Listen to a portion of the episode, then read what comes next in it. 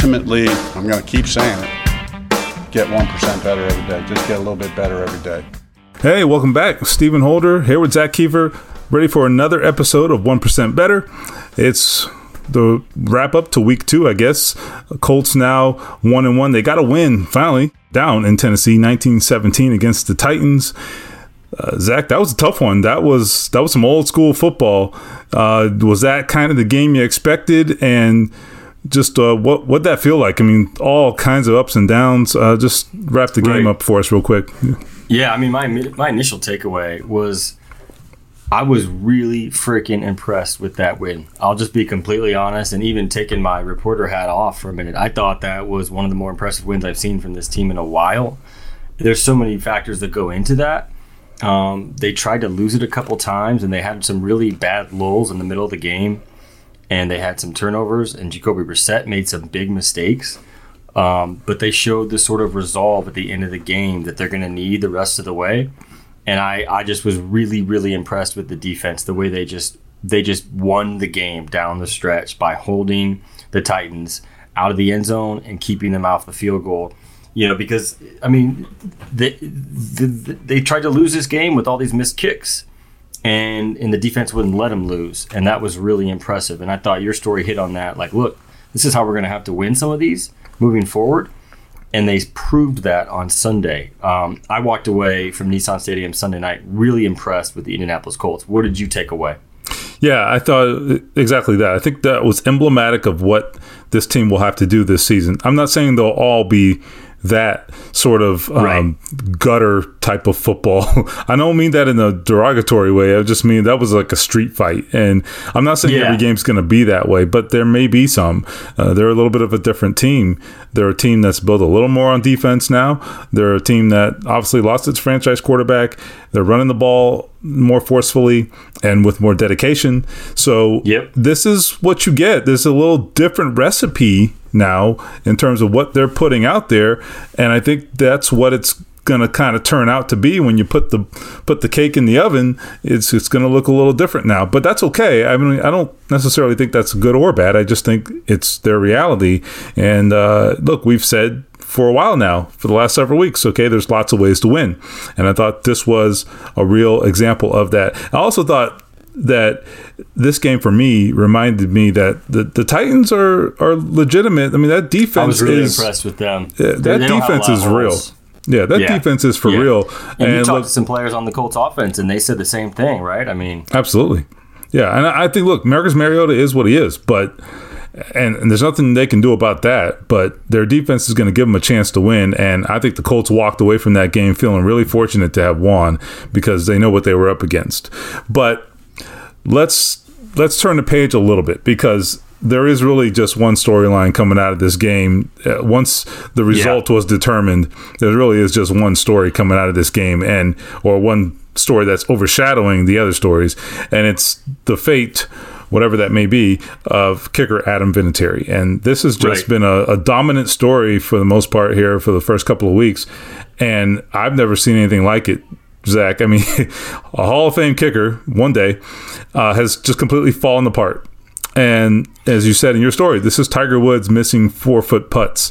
I mean, right. even I can make a four foot putt, and Zach has seen me golf, so he knows the context there. So I don't know where he's at mentally or how he's going to push through this. But here's what we do know. He missed two extra points on Sunday after missing one, or excuse me, after missing two of his three field goal attempts in week one. And the Colts are backing him forcefully.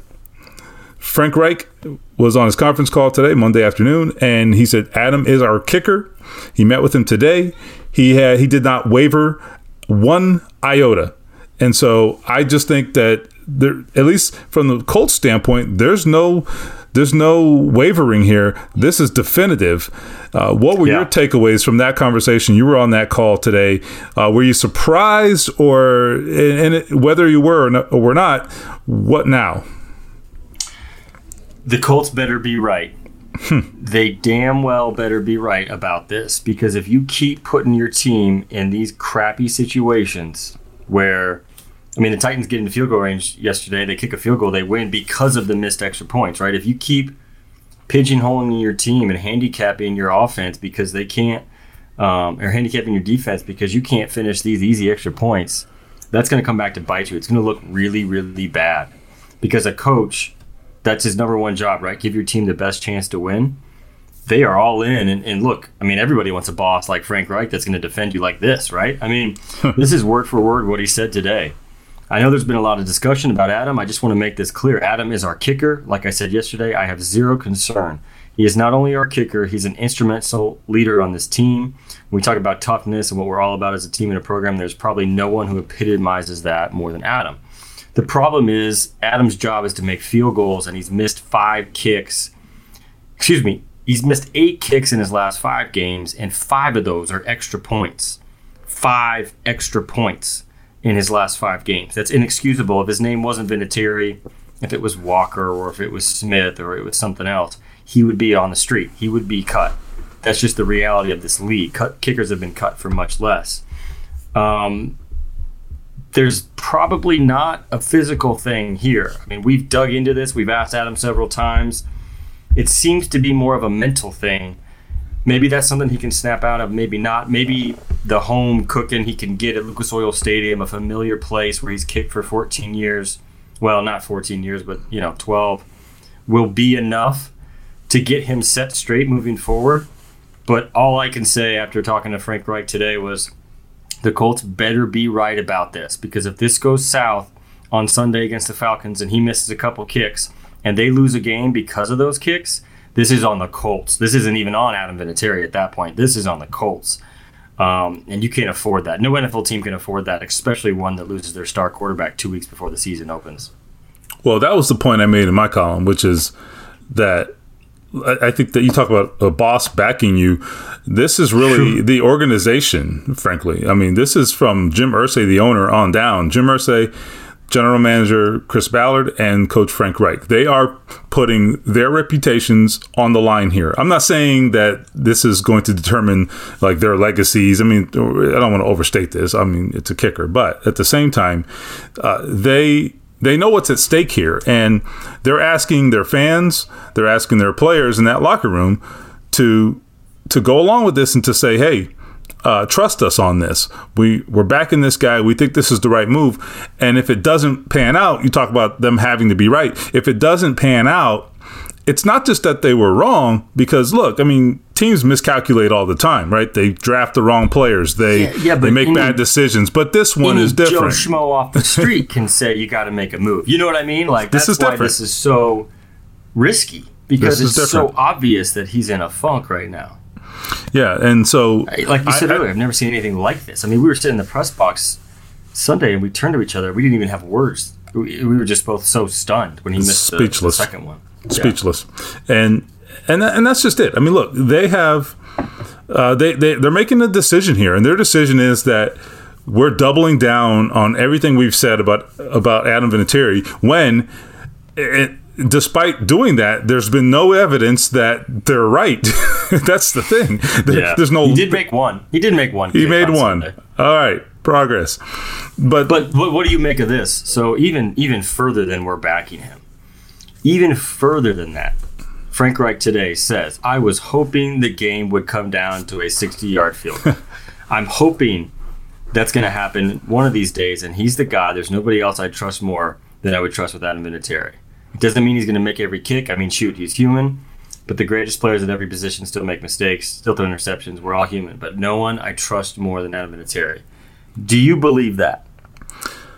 I have a hard time believing that. And, and so let's give the background there. Okay, how did how did that statement come about? Well, I asked him. So Frank, look, I mean, you've played a couple of close games already. There's going to come a time when you have to make a critical late game decision and we know right. they have some fourth down. They have had some fourth down situations over the last year plus. Okay, uh, we don't have to run through them, but if you've watched the Colts, you're well aware of this. So, if there's a fourth down situation, Frank, okay, and you have to make a decision, go for it, kick a field goal. Can you tell us that what you've seen so far from Adam Vinatieri does not impact your thinking, your decision making? And his answer was no, it doesn't. and I'm sorry I don't believe that.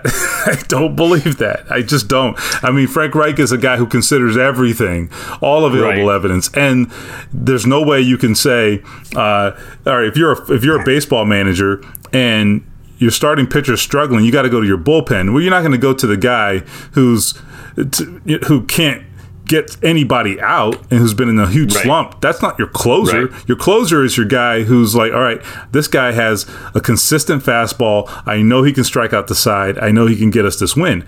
That's got to be your closer, right? And so to, to use that analogy to apply it here, I mean, how can it how can it not enter your thinking? I, I don't believe him. But you know, to counter that, and I'm not saying I agree with this, but this is Frank Reich we're talking about. And I don't know if I've ever covered a coach who believes in his guys more and that is epitomized by him going for it from his own 35 with you know two and a half to go yesterday um, going for it on fourth and inches after a timeout i mean he's just literally saying i believe in my guys period i didn't think about the alternative um, this is a different situation with a kick and you got to be a little bit more strategic but he believes in his guys. He believes that Jacoby Brissett was going to get that fourth down. He believes Adam Vinatieri is going to make every kick every time he goes out there. And to a fault, that's how he coaches. Um, now, maybe that does come back to bite him this week. We'll see. Um, but you got to admire that to some degree. Is it reckless? Yeah, it might be. It might be in this kicking situation because this is absolutely bonkers. But the man backs his guys. If you are one of Frank Reich's guys, if you're on that team, he's behind you. Yeah, I I don't know. We'll see. I, I will say this: you you are onto something there. I think it's it's consistent with what the Colts do, right? I mean, they uh, they don't make rash decisions. They don't overreact. They're very much um, like you know unemotional about things, and you know so in that regard, this is this is in keeping with the way they handle their business. I mean, let's go back to some of the worst things that have happened right in the past year plus two years. I mean, Josh McDaniels bailing on them, you know, to be their coach at the eleventh hour, literally when he's getting on a about to get on a plane to go do a press conference here in Indianapolis. He decides, yeah, you know what. Suit, he had his suit picked out. Right. I mean, that's I mean, that's pretty that. close to, to, going through with it. Okay, so what happens the next day? Uh, the Colts are just you know stiff upper lip. Here's Chris Ballard saying, you know what? Uh, we're not going to flinch, and the rivalry's Here's back the on. Thing. this isn't just like something that popped up in week one of the 2019 season. He was disastrous in Kansas City. He missed an extra point, missed a 29, 23 yard field goal, chip shot. Um, and even going back to the game in week 17 last year in Tennessee, he missed another extra point. That, that's the fifth extra point in the last five games. So in the last four outdoor games, he's been abysmal. So it's it, you know this was still a decision they had to make in the offseason. And remember, Chris Ballard yeah. never flinched, like you said. He said, "I still think he could be an elite kicker in this league. We're going to bring him back." It was a no stress contract negotiation. I talked to Adam Vinatieri as soon as he signed, and he was like, "Look, they reached out. They said we want to sign you." His agent said, "When can we do it?" And they said, "Come in Friday." They did it in one day. It was easy.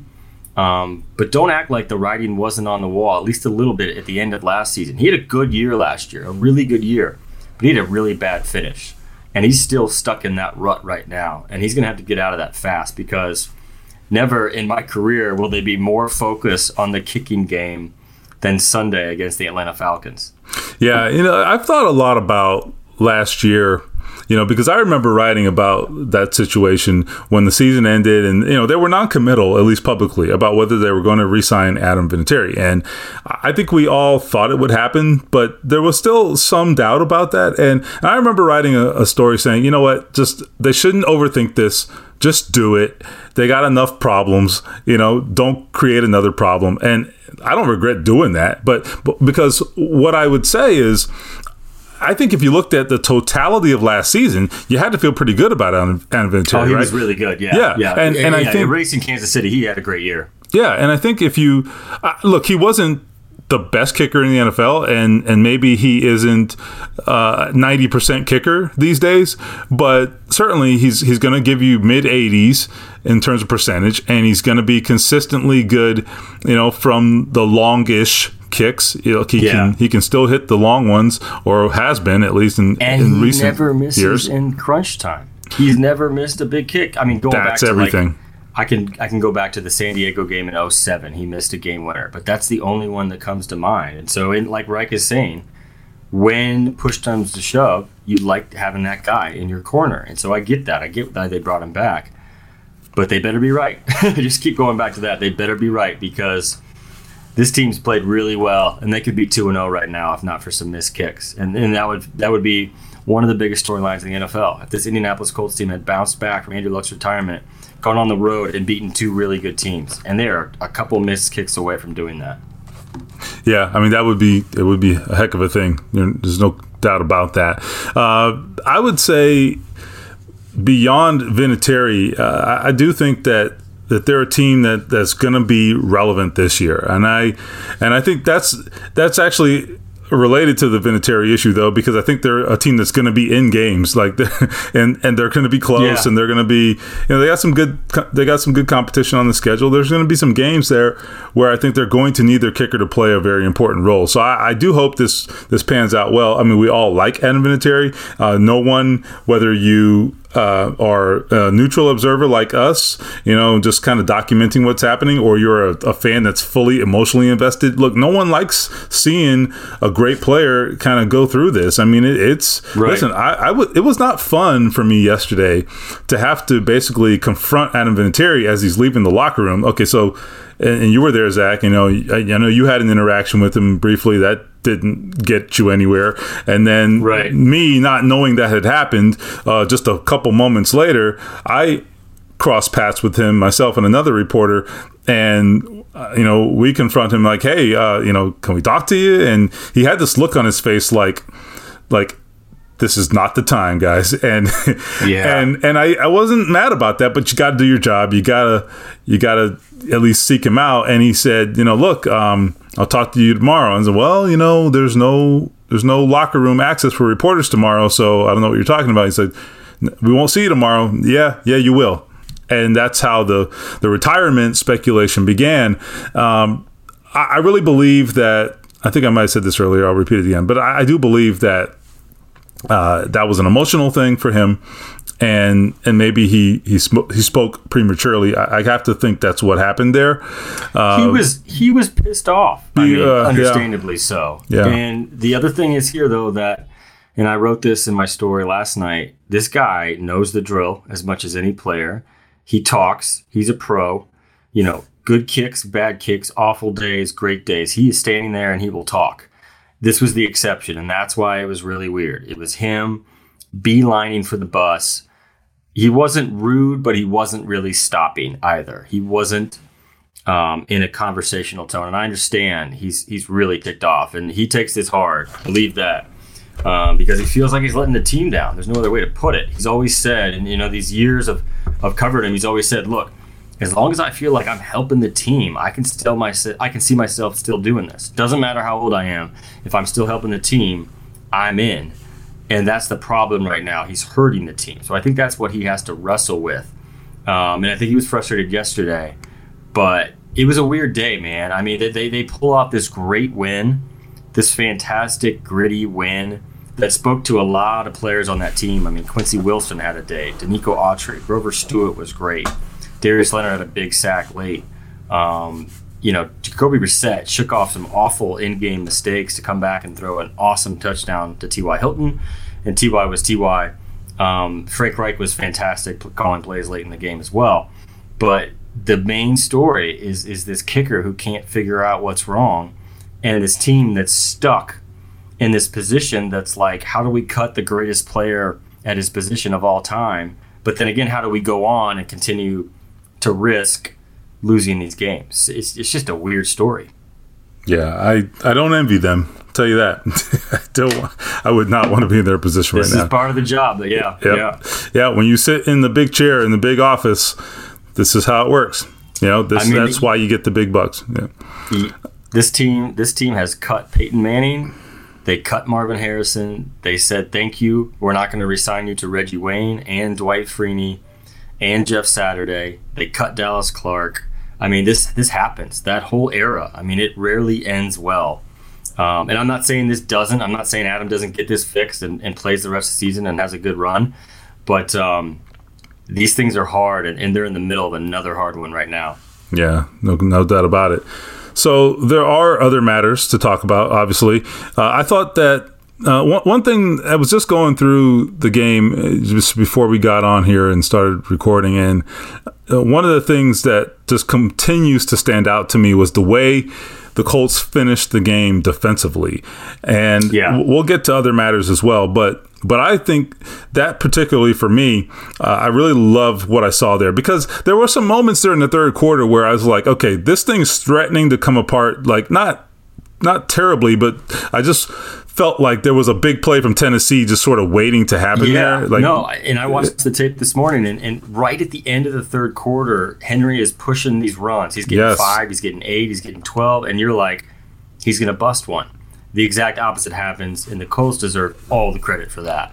He gets so after the third quarter, it's it's unbelievable what happens. So they come out the start of the fourth quarter, they run it a couple more times. He gets six yards on his next three runs, and then the Titans ki- kind of abandon it, and they realize, you know what? At that point, they had to kind of they, they got a couple three and outs. They had to score because the Colts had scored, and then they Yep. basically made Henry a non-factor. So what you had happen was a situation where a couple of things happened. Khari Willis, by the way, Khari Willis had a couple of great tackles in that fourth quarter, coming off the bench, playing safety. He played 30 snaps in the game, and Khari Willis, I think, is a guy they're really excited about, the rookie safety from Michigan State. So keep an eye on him. He's a guy to watch. I think Justin Houston in the running game yesterday was fantastic, and it's not something we talk about a lot with Justin Houston. We know we talk about him as an edge rusher. We talk about him getting pressure on the quarterback. Well, Justin Houston was a force in the running game or the run defense yesterday.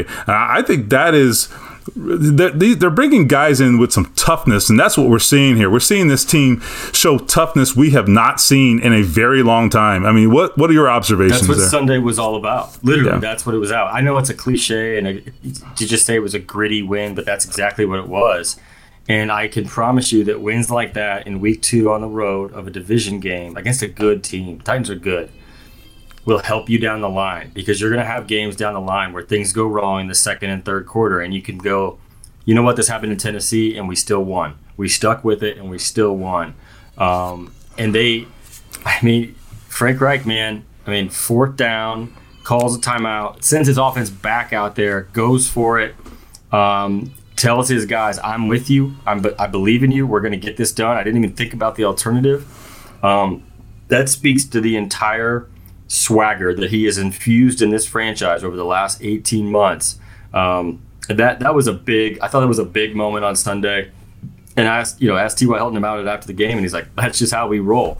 This team has a cockiness and a confidence that they did not have before Frank Reich was here, and I think that helps them in games like that because you got to have that amnesia. I mean, Jacoby Brissett, awful, you know, interception, and then he has the fumble, and then he's got these two, you know, false starts that are just bizarre. Like one of them was after a timeout, which a quarterback cannot make. I mean, these are things that could have led to this team getting beat by double digits yesterday. Instead, they found a way. The defense stuck together. And like you said, I mean, the, the biggest takeaway for me was how impressed I was with how this defense finished that game. Yeah, and and that was one of the things that I think was going to be I, I think one of the telltales of this season, right? And Just how how would this defense respond at times when the offense maybe when you don't did- get 28 points on offense. yeah, right? the, the Colts averaged 21 point, tw- excuse me, 27.1 points last season. And there were some games where uh, they scored, I mean, they poured it on. I mean, you're talking about, you know, the Buffalo game, 38 points, I believe. You know, they had games like that. And, th- you know, that's just not, the, not their MO this year. I mean, a lot, a lot of that is because of the quarterback situation. There's no question. Look, you know, Jacoby Brissett's not going to give you four touchdowns every day. But at the same time, I I think the defense embraces that challenge. They were ready for that, and they were okay with it. And and that's one thing that I continue to notice. And if your defense can get you opportunities, get you the ball back, then even an offense that maybe isn't high octane, it's if you give it enough opportunities and they execute and they continue to to stick with their game plan, you're going to be able to give your team opportunities to win. So that's what you're seeing now. You're seeing complementary football, and that's something you hear coaches talk about. It's kind of cliche, but it's a real thing, right? If your if your defense does its job, then your offense gets more and more opportunities. So again, two three and outs there in the fourth quarter, and the timing on that could not have been better. And I think one thing you talk about that confidence. One thing I'm seeing is just guys continuing individually to step up you know, I talked about Khari Willis. You talked about Quincy Wilson, Justin Houston, uh, Grover Stewart, a guy we never talk about. You know, yeah. a huge play in the fourth quietly quarter. had a great camp. yes, quietly is having a great season for him so far. Right. So that's what you have to have. You have to have a defense that can make the play when it needs to be made. And you know, listen, they they covered well in some man coverage. They mixed it up. Uh, they made things tough on Mariota. And I, I tell you what, they really are showing me something on defense. Just that ability to stand tall and to rebound, frankly, when they maybe have given up some plays and and maybe threatened to to to see this game go the other way. Those guys, they, they you know, listen, man, they they buckled up and they, they buckled those chin straps and they played they played tough down the stretch. Yeah. So and, and, and, another you know another point, flipping the sides in the in the red zone, the Colts were excellent yesterday. Now they were not great offensively by any means the entire day, but Jacoby Brissett had a dime touchdown to Parris Campbell, which was it's just a beautiful throw. That's yep. a touch throw. Maybe he doesn't make in 17 because he didn't have that touch. He has it now. The one to Ty, the back shoulder was fantastic. Give Ty a lot of credit for that because he straight up won that matchup against Malcolm Butler. And the shovel pass to Eric Ebron. I didn't see that coming. Great call by Frank Reich. But on days when you're not having a great day offensively and you're not able to run all over them like you were last week in LA, if you can finish in the red zone and get seven instead of three, that, that's why they won the game. I mean, they should have had 21 points, right? If they didn't have those missed field goals or those missed extra points. Um, really good stuff from Frank Reich yesterday, as, as both a head coach and keeping his guys in the game, and, and as a play caller on offense. I thought, I thought he was, I thought he's been terrific both Sunday and in LA. I mean, I just I just continue to be impressed by the head coach. Yeah, and one thing I, I would add, let, let's just sort of shift to offense here. One thing that that Jacoby Brissett did uh, on a day when he was just kind of eh, you know, it, it, wasn't his best, it wasn't his worst, but I think yeah. you you could obviously he could have been better, but the one thing that I loved that Jacoby Brissett did on Sunday is he converted in the red zone, and that is everything. Okay, they got in the red zone, I believe, right. four times. Uh, I think it was it four times, but I mean I know they got the three touchdowns, and and one one thing you want in that situation is to just make good of your opportunities. Look, if you're not gonna if you're not gonna have 400 yards a game and move the ball up and down the field, well, you better be efficient, and that's one thing right. they did. Make the most of your chances. That's that's, that's the whole game. You know, that's the NFL. If you don't finish, you're lo- if you take field goals, you're losing. Period. Well, and, and they would have yesterday. They would have lost yesterday. They took field goals. And and this is what happened. Made them. yeah, that's what. no kidding. That's what happened with Jacoby Brissett under center in 2017. They were a team that yes. couldn't finish drives. Now there Good are point. a whole confluence of factors that went into that. I'm not blaming Jacoby. I'm just saying there that was one of their fundamental issues in 2017 when Jacoby Brissett started 15 games. The Colts could not finish drives, and therefore they would be in games, but they couldn't finish any of them. They end up winning four yeah, games. I mean, you are what you are. But we're seeing a team right now that is finding ways to finish drives. I mean, they did it at a decent rate last week. I mean, they had some issues and and missed some opportunities, but certainly this week they did a really good job of that. And I just think that Jacoby and his efficiency, this is where it really shows up because look, he's not a guy who's going to take a ton of chances necessarily, and he's not a guy who's going to be always dynamic. But when you scheme up the right play and you give him uh, you give him an opportunity and it's there, he can execute it and he can get it done. And he's been efficient. He's he's completing seventy percent of his passes right now. A lot of that's because of the play calling, but all you can do is is ask is do what the coach asks you to do. He's doing that right now. Uh, I think his confidence is growing too with through doing that. And what do you see from Jacoby in that regard in terms of how his confidence is either building? Is it you know do you see it building? Yeah. What what do you see there? For one, he's he's been relaxed and he's been. Mm-hmm he's given this aura of like I'm good with this. Like, yeah, this is a big stage, and yeah, a lot was just thrust on my shoulders a month ago. I'm okay with this. I'm ready for this. Um, he's had that every day since Andrew Luck retired. That's been really impressive. He hasn't changed. He didn't become something he wasn't. He didn't start to try to act like he was the guy. He just he just was Jacoby. And that's a good sign, right? Just be the same guy every day. That's hard to do in this league. Yesterday was really good for him because he made a lot of mistakes that young quarterbacks are going to make. And he still found out that his team had his back and he could still win this game because th- those are some big time throws he made in the fourth quarter. And I mean, that fourth down snap, you know, what if he fumbles a snap? What if, if things go wrong? The game's on you. It's not on the coach. I mean, it's on you.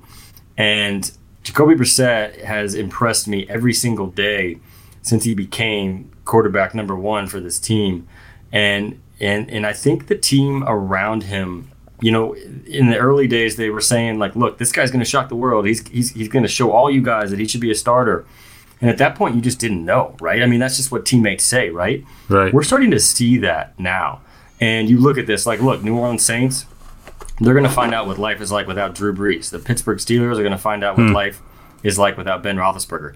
I'm just guessing, but I'm telling you, they're not going to be as well equipped to handle this as the Indianapolis Colts are without Andrew Luck. I mean, it's just this this team has been ridiculous in how well this is they've handled this Andrew Luck situation and just sort of moved on and and given everything to Jacoby. Um, it, it's impressive, and he's going to get better. He's going to get better. This team needs to get home. They need to have a home game. It seems like it's been forever. Um, and I mean, I don't want to look ahead, but if they can get two W's to finish out the month of September at home, these are two winnable games against the Atlanta Falcons and the Oakland Raiders. Three and one in the month of September with a tough slate.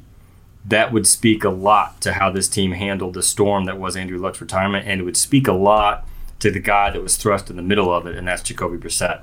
Yeah, I'll, I'll, I'll, refer to something that Anthony Castonzo, starting left tackle, told me in the locker room on yesterday. He said, "He said, look, you know what?" Um, and I brought up the Andrew Luck situation. He didn't. He kind of rolled his eyes like in a joking way.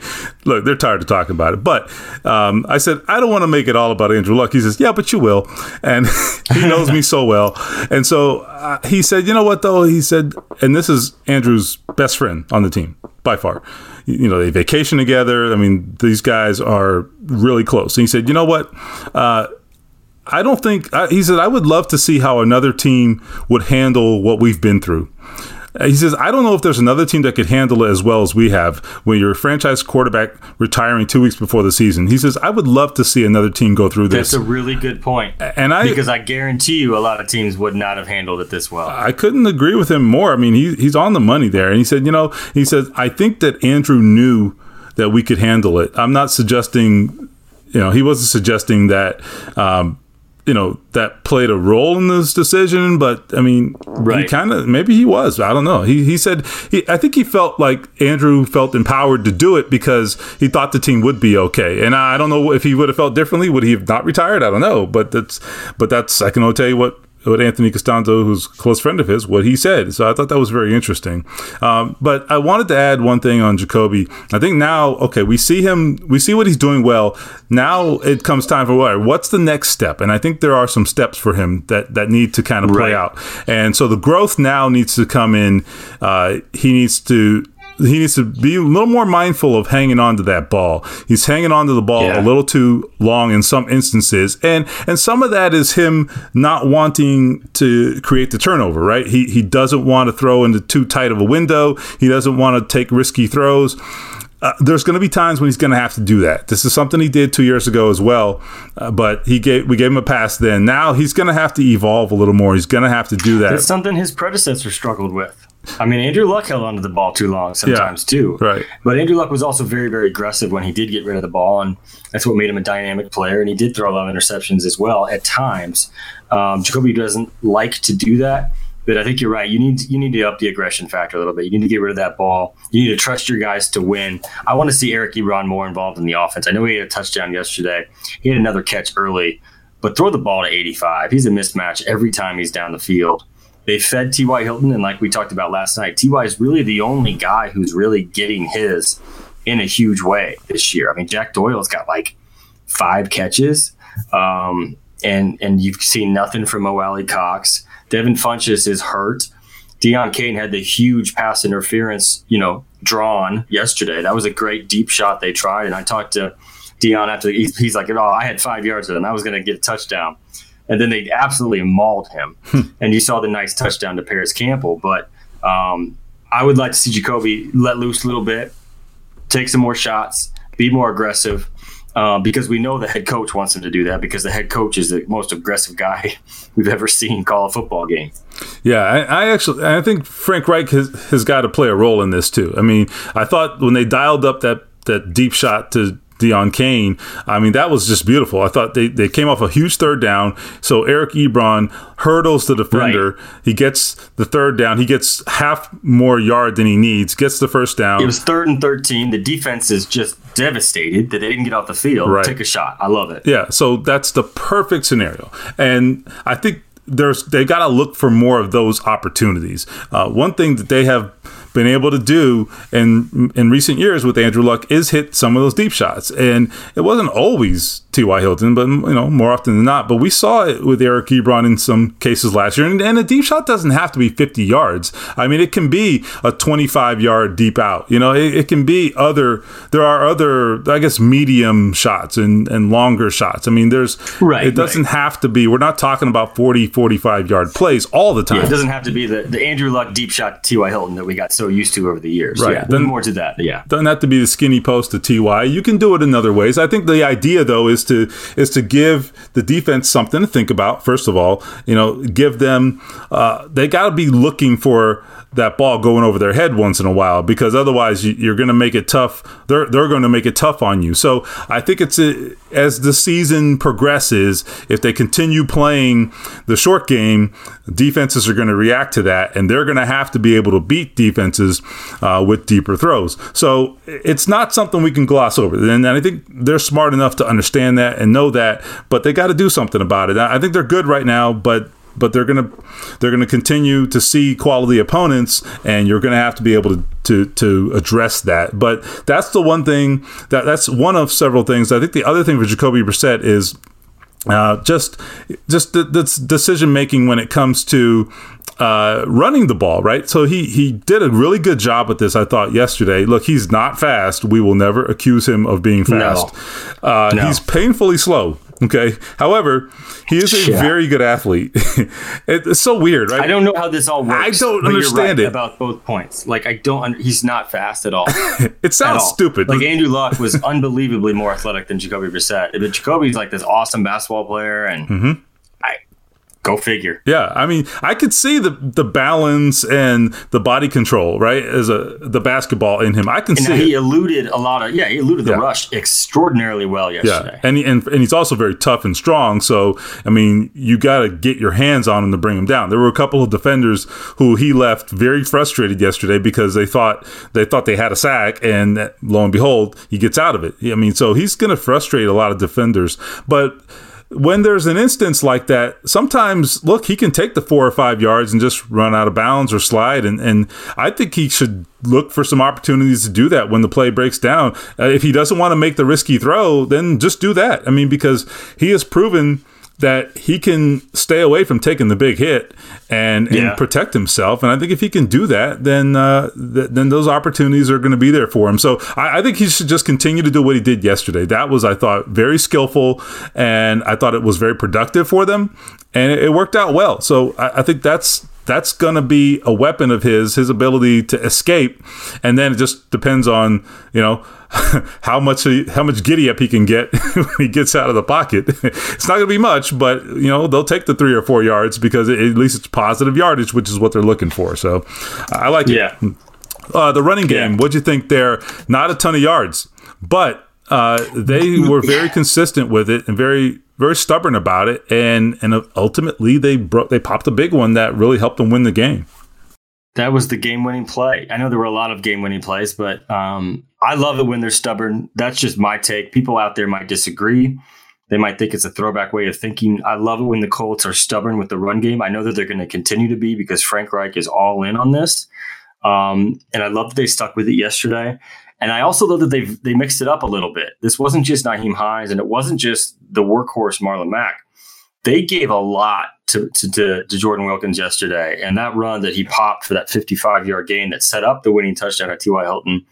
If you watch that play, it is fantastic seal blocking. Jack Doyle deserves a lot of credit Uh, Braden Smith sealed off the right side, and the main guy was Mark Glowinski. And, and Ryan Kelly had a second level block that was key. I mean, that was beautiful run blocking. We talked a lot about, you know, Googe, the offensive line coach last year, getting fired after the season. Could they keep that momentum going? Not just in the pass protection department, but in this run game that they want to improve. And man, the run game has been absolutely vital to their first two games so far this season. And they're a couple missed kicks away from being 2 and 0. Um, they stuck with it and they felt, you know, I talked to a couple players in the locker room Sunday and they said, look, we just knew we just had to get one. And it, of all the people, it was Jordan Wilkins that popped it. And that's the one um, big chunk play that happened yesterday. I mean, besides the Deon Cain penalty, for the most part, this was a this was a war down there. And I want to give Tennessee a lot of credit because I don't think the Colts had as much success in the run game, not because the Colts aren't good at it, because because Tennessee's really good. They're really disciplined. And Vrabel's done a good job getting everything he can out of that roster. I think it's the quarterback that's holding them back, not the roster. Um, give the Colts a lot of credit, though. That's that's something they might have gone to the pass a little bit too quickly last year, especially early in the season. You stick with the run; it paid off, um, and they're just going to keep doing that. That's not going to change. So. Um, they're gonna they're gonna keep running the damn ball, as Quenton Nelson's hat likes to say. And this actually ties back into the previous topic we talked about with the getting some of those chunk plays, the play action comes off of the consistent running game. And I think right now they're showing that they can they can they have a commitment to it. They we know they have a commitment to it. We know that they're going to to continue to try to get those yards and the defenses know that too. So they're going to continue to to respond to that and to act accordingly. And that's where the uh, play action opportunities come from. So uh, you mentioned something that I, I want to touch on. You, you, mentioned Marcus Mariota. You said the quarterback's holding them back, Tennessee. And I think you know, obviously they played Tennessee. Uh, they're part of the AFC South. It's a very relevant topic. Uh, what are your thoughts on? Marcus Mariota, and I mean, we've seen a lot of him now, and I, I just, I think, I think it's just time for some brutal honesty. What are your thoughts? Look, I mean, I tweeted before the game that Marcus Mariota does not scare me if I'm the Colts and I got a lot of crap from Titans fans, and I get it. He's a great guy. He's your franchise quarterback. He doesn't scare me. He does not scare me. Andrew Luck went 11 0 against the Titans. Mariota is not a downfield threat. He is a dink and dunk guy from everything that I've seen. And Frank Reich knew this because when he took that first down, that fourth down game late in the fourth quarter, they didn't even they didn't even push the the aggression on the next you know couple plays. They ran three times, they kicked it, but the key was they took a minute away from Marcus Mariota. So they only had, you know, 50 seconds to go. They had to drive quite a ways down the field. Drew Brees does that. Tom Brady does this. All the elites can do that. Marcus Mariota was never going to do that. There's no vertical passing threat. It's all dink and dunk. Um, and I think Frank Reich knew that, and I think he believed in his defense as well. Um, if you're the Titans and Andrew Luck retires just before the season, and you can't beat the Colts on your home field in week two, after pounding the Cleveland Browns, Super Bowl contenders, remember, in week one. what, does that, what does that say about the ceiling of the Tennessee Titans this year? Now, I still think they're a really good team, and they're going to have some good wins this year because they're well coached and they're a pain in the butt on defense. But I think the quarterback's going to hold them back in a way that maybe the Houston Texans will not be held back because their quarterback is dynamic and he's going to win them some games. So, I mean, you saw Frank Reich in the locker room yesterday. I mean, he he wasn't just pumped about the win. He made this clear to his players. He said, "This is a division road win, and those are even sweeter." So when the Colts go down there in week two and win on a day the Titans probably should have had them, um, I think the Titans need to be start. They need to start asking some questions about the future of Marcus Mariota because this is his contract year, and there's a reason they haven't extended him. And and there's games like this that are going to linger in the mind of their GM Jon Robinson because I'm not sure he's the long term solution for them. And it's unfortunate. This is a back to back high draft situation with quarterbacks there where they, have tried to find franchise quarterbacks. I mean, they went through this with Jake Locker a while back, right? And that oh, didn't yeah. pan out. I mean, remember him?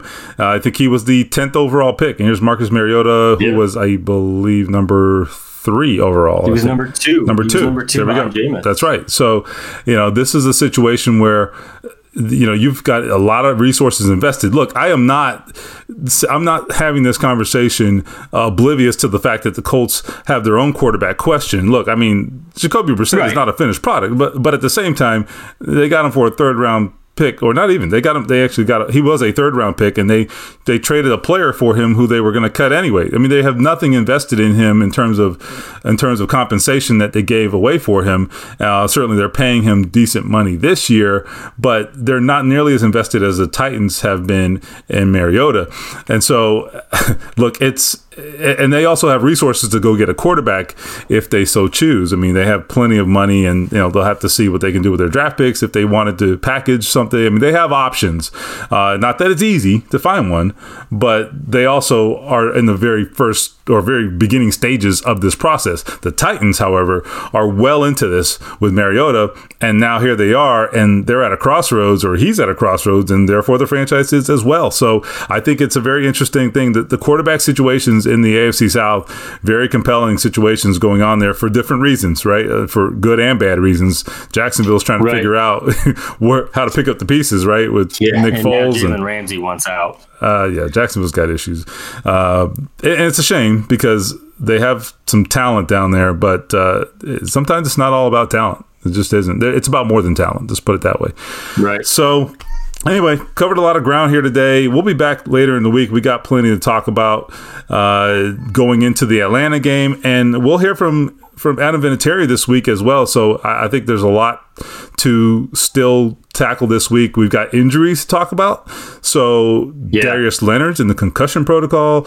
Uh, Pierre Desir has a knee injury, could miss some time. So lots of little uh, little undercurrents and sort of subplots going on heading into the game with the Atlanta Falcons. Finally, a home opener. We've been on the road for two weeks. Right. I'm exhausted. Right. So I'm uh, ready for a Saturday at home. Right. Yeah, that means more golf, obviously. So that's a good thing. Yeah. no, I got a, I got a baby shower to go to, so it's like the opposite of golf. Yeah, that really is. Yeah, good luck with that. Uh, so that's the story from here, man. I, I think they're going to be interesting. I said this all along, and Zak can vouch for me. We always, I always said, I don't know if they're going to be good. I don't know how this is going to go, but they're going to be interesting. and damn right. it, they're interesting. They're, I mean, the last two games, we have not had a lack of storylines to cover between myself and you and Bob Kravitz after the game, and there's so much to write about. And and I think they're going to be pretty good. I don't think they're going to be the Super Bowl team in the end, but I think this is a well coached team. This is a good roster. And I'll be honest, they showed me a lot yesterday. I was impressed. Yeah, so they will uh, they will not be boring. That is for sure. Uh, so I guess we'll wrap this up here. Uh, hopefully you got something out of this. Like I said, we'll be back later in the week with the subscriber only podcast. Uh, we sort of look ahead on those later in the week, Thursday, Friday, and I hope you've enjoyed those as well on the Athletic app. Uh, this one, obviously, you can access other places wherever you listen to your podcast. So I am Stephen Holder here with Zak Keefer. This is 1% Better. Hope you're checking out the Athletic and all the great coverage there. Again, Stephen Holder for Zak Keefer. Thanks for listening. This is 1% Better.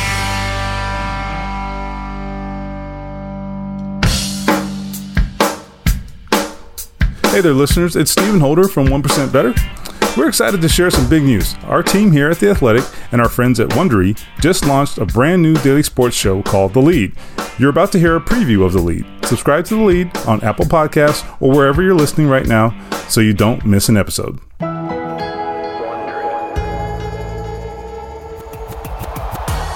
You can follow sports through sound bites or the full story. From up in the press box or down on the sidelines. What do, what do you want to accomplish this year? Actually, I want to accomplish getting on this team first. This fall, a new daily podcast brings you closer to the sports stories that matter.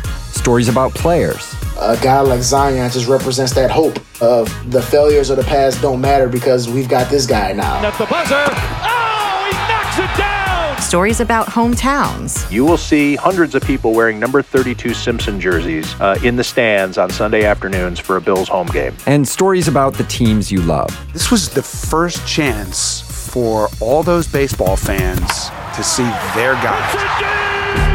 From The Athletic, home to the best storytelling in sports. And Wondery, the company behind Sports Wars and Gladiator. I'm Kavitha Davidson. And I'm Anders Kelto. Introducing The Lead faster, faster. Go beyond the box score, five days a week. This isn't a story where you go to some place and interview the athlete and go home. It stays with you. Are you kidding? I have never seen anything like that. The lead premieres September 16th on Apple Podcasts or wherever you're listening right now. Oh, The lead. Sports up close. Hey, hey, I need some more of that.